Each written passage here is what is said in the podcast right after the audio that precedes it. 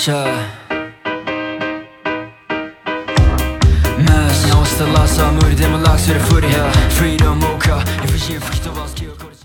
嗯，大家好，这是一期番外篇，因为其他的主播没有看过这部作品，以后有类似的情况，我可能会单独录一些作品的临时感想，作为《微妙平滑》的番外篇。然后这期我想聊一聊嗯，最近刚刚完结的漫画《Beastars》啊，B 站引进大陆的正版翻译的名字是《动物狂想曲》。在进入主题之前，我先介绍一些同类型的作品吧，嗯。一个是二零一六年迪士尼拍摄的一部动画片，呃，在大陆实现了票房的逆袭奇迹啊，也就是根本没有人想到这部动画片会火爆到这个程度。就是迪士尼和皮克斯在这四五年吧，进大陆的动画其实特别多，但是很多优秀的作品，比如《头脑特工队》这种的都没有引发那种现象级的票房。但这部动画就不一样，没有做什么。特别大的宣发，但是就是实现了票房的逆袭。这部动画片就是《Zootopia》疯狂动物城。这部动画是通过动物世界映射现实世界的社会问题，呃，通过符合动物天性的拟人化，创造了各具特色、性格迥异的一些动物角色，比如尼克和朱棣啊。另一部作品是由西班牙作家胡安·迪亚兹·拉加雷斯编剧，艺术家胡安·霍·瓜尔尼多作画的欧洲漫画《Blank Sand》。然后这部漫画是引进了大陆啊，由后浪出版社引进的正版啊，呃，译名是《黑猫侦探》。这个画师特别厉害，他以前是给迪士尼画过泰山那部动画的原画，所以他在一些动态的把握跟人物表情上画的特别好。然后这部漫画的风格呢是特别 old school 的那种经典的硬汉的侦探题材，嗯，剧情也很有意思，剧情是我个人非常喜欢的这个类型。就是私家侦探 John Black Blacksand 在各种委托的事件中，就遇到了各种令人唏嘘的事件，还有各种荒诞陆离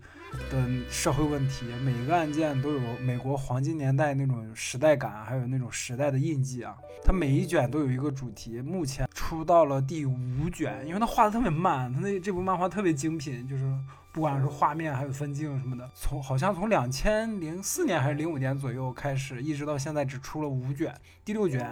我没有还没有看到消息。它第一卷的内容就是一些政客的政治污点，然后第二卷的主线案件是种族歧视，还有美国的三 K 党啊那些的。嗯，第三卷的案件是麦卡锡主义还有冷战背景下的那种核核恐慌。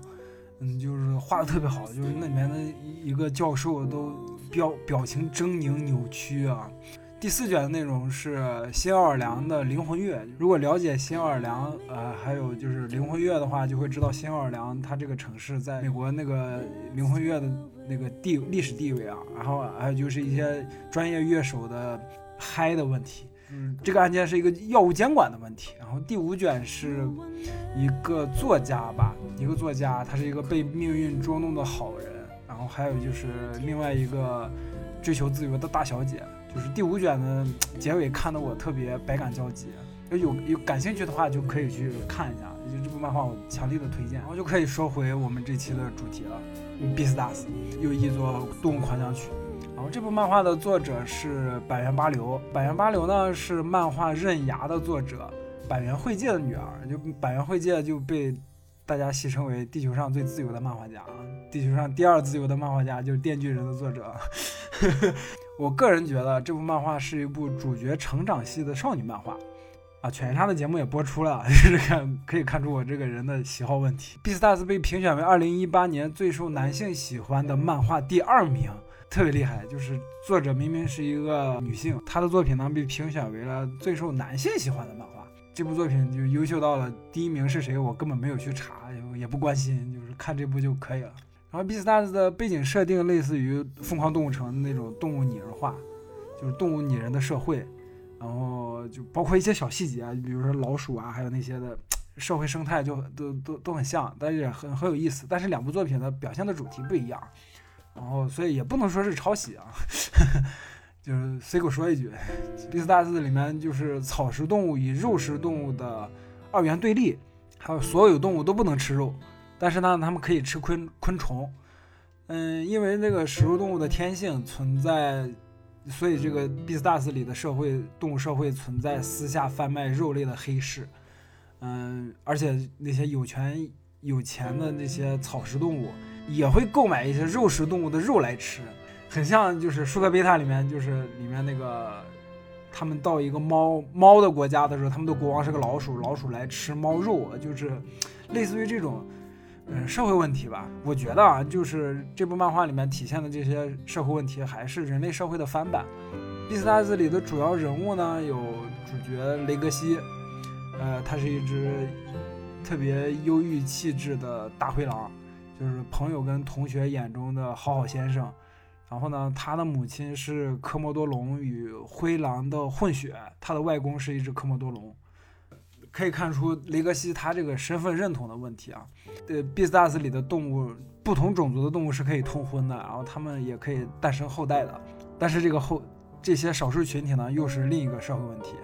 就作品里也有体现。嗯，女主角呢，哈鲁是一只极度缺乏安全感的侏儒兔。就这个哈鲁的这个译名，我是参考我最早看的漫画的译名啊。然后 B 站的正版好像不是这么翻译的。但是好像日本那边的罗马音就是哈鲁，男二号呢是路一只路路易，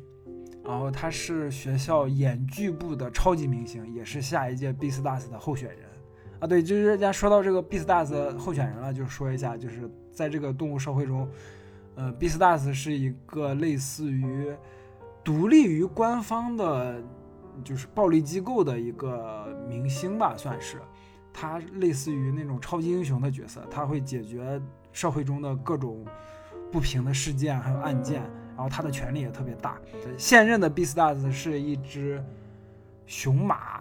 然后这这只马又跟雷格西的外公，也就是一只科莫多巨蜥，是曾年轻的时候是曾经的战友，一起奋斗做 Beastars。然后呢，科莫多巨蜥就是雷格西的外公，遇到了。雷格西的外婆，然后选择了就回归家庭，然后这一部分在结尾的那几话的时候也有描绘，就是雷格西的外公他的一些心情。漫画的剧情，我个人觉得可以分为两大部分，一个是校园篇和社会篇。校园篇的剧情呢，就是高中生大灰狼雷格西是学校里演剧部灯光组的一员，就虽然他是一只大灰狼，但是他性格特别好，就特别内向。然后有一晚，他的好友羊驼 Tim，就是大家俗称的草泥马，那 就 Tim 被一个肉食动物杀死，然后吃掉了。而准备找出凶手的雷格西发现自己慢慢喜欢上了高三的学姐侏儒兔哈鲁。雷在这个过程中，雷格西纠结于自己的是嗜血本能觉醒想吃掉哈鲁，还是真的真心的喜欢哈鲁的，就是基本上漫画的前期的剧情是这样的。然后寻找杀害蒂姆凶手的过程中，然后雷格西对哈鲁的感情也让雷格西越来越担心自己嗜血的本能，有一天会不会不会觉醒，然后自己会不会吃肉，甚至自己会不会吃掉哈鲁。之后他又认识了黑市里，呃，雷格西认识了黑市里治疗吃肉的那个心理医生熊猫，然后雷格西开始跟着熊猫一起修炼，然后也找到了杀害蒂姆的凶手。因为一开始大家都觉得是大灰狼杀了，就是雷格西这只大灰狼，大家都觉得是雷格西杀了蒂姆。嗯，剧情进入到社会篇之后呢，就开始急速进入到了涉及到黑市和混血动物作为社会少数群体的心理生活的这个状态的这样一个剧情。主线是，嗯，追查这个一个也是同样跟雷格西一样是一个混血的。杀手梅龙，嗯，梅龙是一只豹子跟羚羊的混血吧？他的妈妈是一只豹子，可以看出就在成长过程中，他的妈妈带给他的影响，其心理的影响其实特别大。然后他也在有一次把自己的妈妈杀掉了，然后之后他的心理就越来越扭曲。这部漫画结结局以后，我心情有点复杂，就是 我我不知道该怎么评价，就是真的，你说拉胯也没有拉胯，因为真的。因为有我看到有人在说是高开低走，但是我也觉得也不能这么说，因为 Beastars 的起点有点开的太高了，就是让我不忍作为一个读者，我作为一个特别喜欢这部作品的读者，不忍心批评这个结局。结局是一个高开低走。我自己是感觉，就是漫画后期进入社会片以后，要讲的东西、讲的主题有点太多了，就多到了完全没有解决这些矛盾的方法，就只能这么结尾。就就就跟我在其他其他几期节目里也说到过，就是现实社会社会里的这些冲突，都已经激化到现在这个样子了。就是今年二零二零年咋，大家也感受到了，对吧？我我们怎么能指望在一些文艺作品中有完美的解决方方案呢？是吧？能有这种方案的，就我自己觉得都是真的是超越时代的那种贤人了，嗯，而且是就是至少是领先人类当下历史几百年的手冢治虫那种那种大人物才有，还有你像毕达哥拉斯这种，柏拉图这这种这种人有可能才会，对吧？还有孔子、老子这些人。我们不能要求板垣八流是他他们这这种人吧，对吧？那也有可能他会成为这种人，就看他的下一部作品吧。所以我自己是很期待他的下一部作品。为什么这么说？就是嗯，作者竟然选择完结自己的作品，我觉得一定是他自己觉得画不下去了。就虽然这可能是一句废话，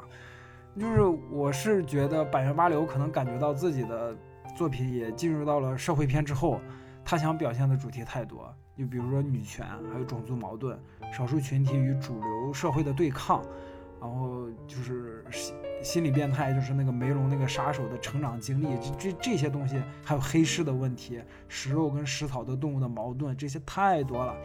就能看出来百元八流他是有一些野心的，但是剧情把控力可能还没有到那种收放自如的那种地步，他百元八流可能自己也感觉到这一些了，所以才选择完结。可能还有另一个原因，就是板垣八流其实这部漫画最想讲的故事是大灰狼和小白兔的爱情故事，就是而漫画里这两个人的感情已经到了心有灵犀，只差临门一脚的那种关系了，就他们的感情已经没有任何的发展空间了。就两个人的感情既然已经圆满了，就不如直接选择完结作品。在这段恋爱主线中，然后食草与食肉的矛盾啦，还有社会问题啦。这些我觉得可能只是他在呃漫画恋爱的这条主线上的一些旁枝末节。你像在在类似的这种作品中，就是食肉动物跟食草动物的矛盾啦，还有然后他们的矛盾会推动的剧情，剧情呃就是创造剧情的悬疑，嗯，是这一类的动物拟人作品中常见的矛盾。那比如体现种族歧视的，就是一开始说的《疯狂动物城》。呃，还有你看上去很好吃，还有日本的翡翠森林等等，都是这一类的作品。其他动画中还有一些跨种族的恋爱，就是你像《疯狂动物城》，就是尼克与朱棣，对吧？就大家都疯狂疯狂出文，疯狂画图。我当时还有一个朋友，还让我画那朱棣与尼克的色图，因为我真的掌控掌控不了这种风格，所以就没有给他画。嗯，还有就是马达加斯加里河马和长颈鹿的感情。最后说回到《Beastars》，就是为什么这部漫画会成为2018年最受男性喜欢的漫画的第二名？很奇怪，就是作作者明明是女性，对吧？然后他的作品反而受男性的喜欢。我自己觉得是源于作者板垣八流对男性心理的那种出色的把握，能够引发男性读者的强烈共情。雷格西对哈鲁的。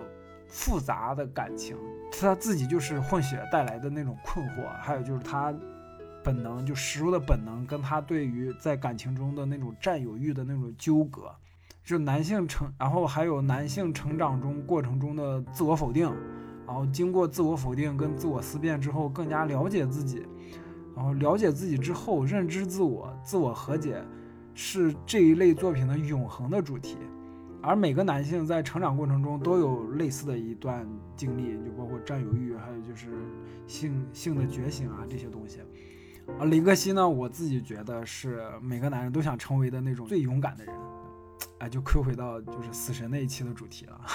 你像我刚才说，就是作者是女性，百元八流，对吧？然后他的作品受男性的欢迎，然后他对男性的心理把握特别出色。这点就特别难得，因为我们已经放出来的节目，呃，犬夜叉高桥留美子，她更在犬夜叉当中，或者说在她其他的作品当中，更能体现的是她作为一个女性的视角，她笔下的一些女性的心理状态，还有成长过程中的一些困惑，他都能把握的特别好。安达充他是把男女的心理把握的都特别微妙。嗯，还有新海诚，他的在他的动画里面，呃，那个，嗯，像《炎夜之庭》啦，还有《秒速五厘米》啦，这些都刻画的很好。但是他们这些作者把握的都是自己性别的心理状态。百元八流这种，我是一个女性，但是我能够准精准的把握男性的心理，我这点真的特别难得，也特别少见。所以这是我特别喜欢 B 斯 s 的一个原因，就是我希望大家都能像雷格西一样，成为一个勇敢的人。好了，这期番外就到这里了，感谢大家收听，大家再见。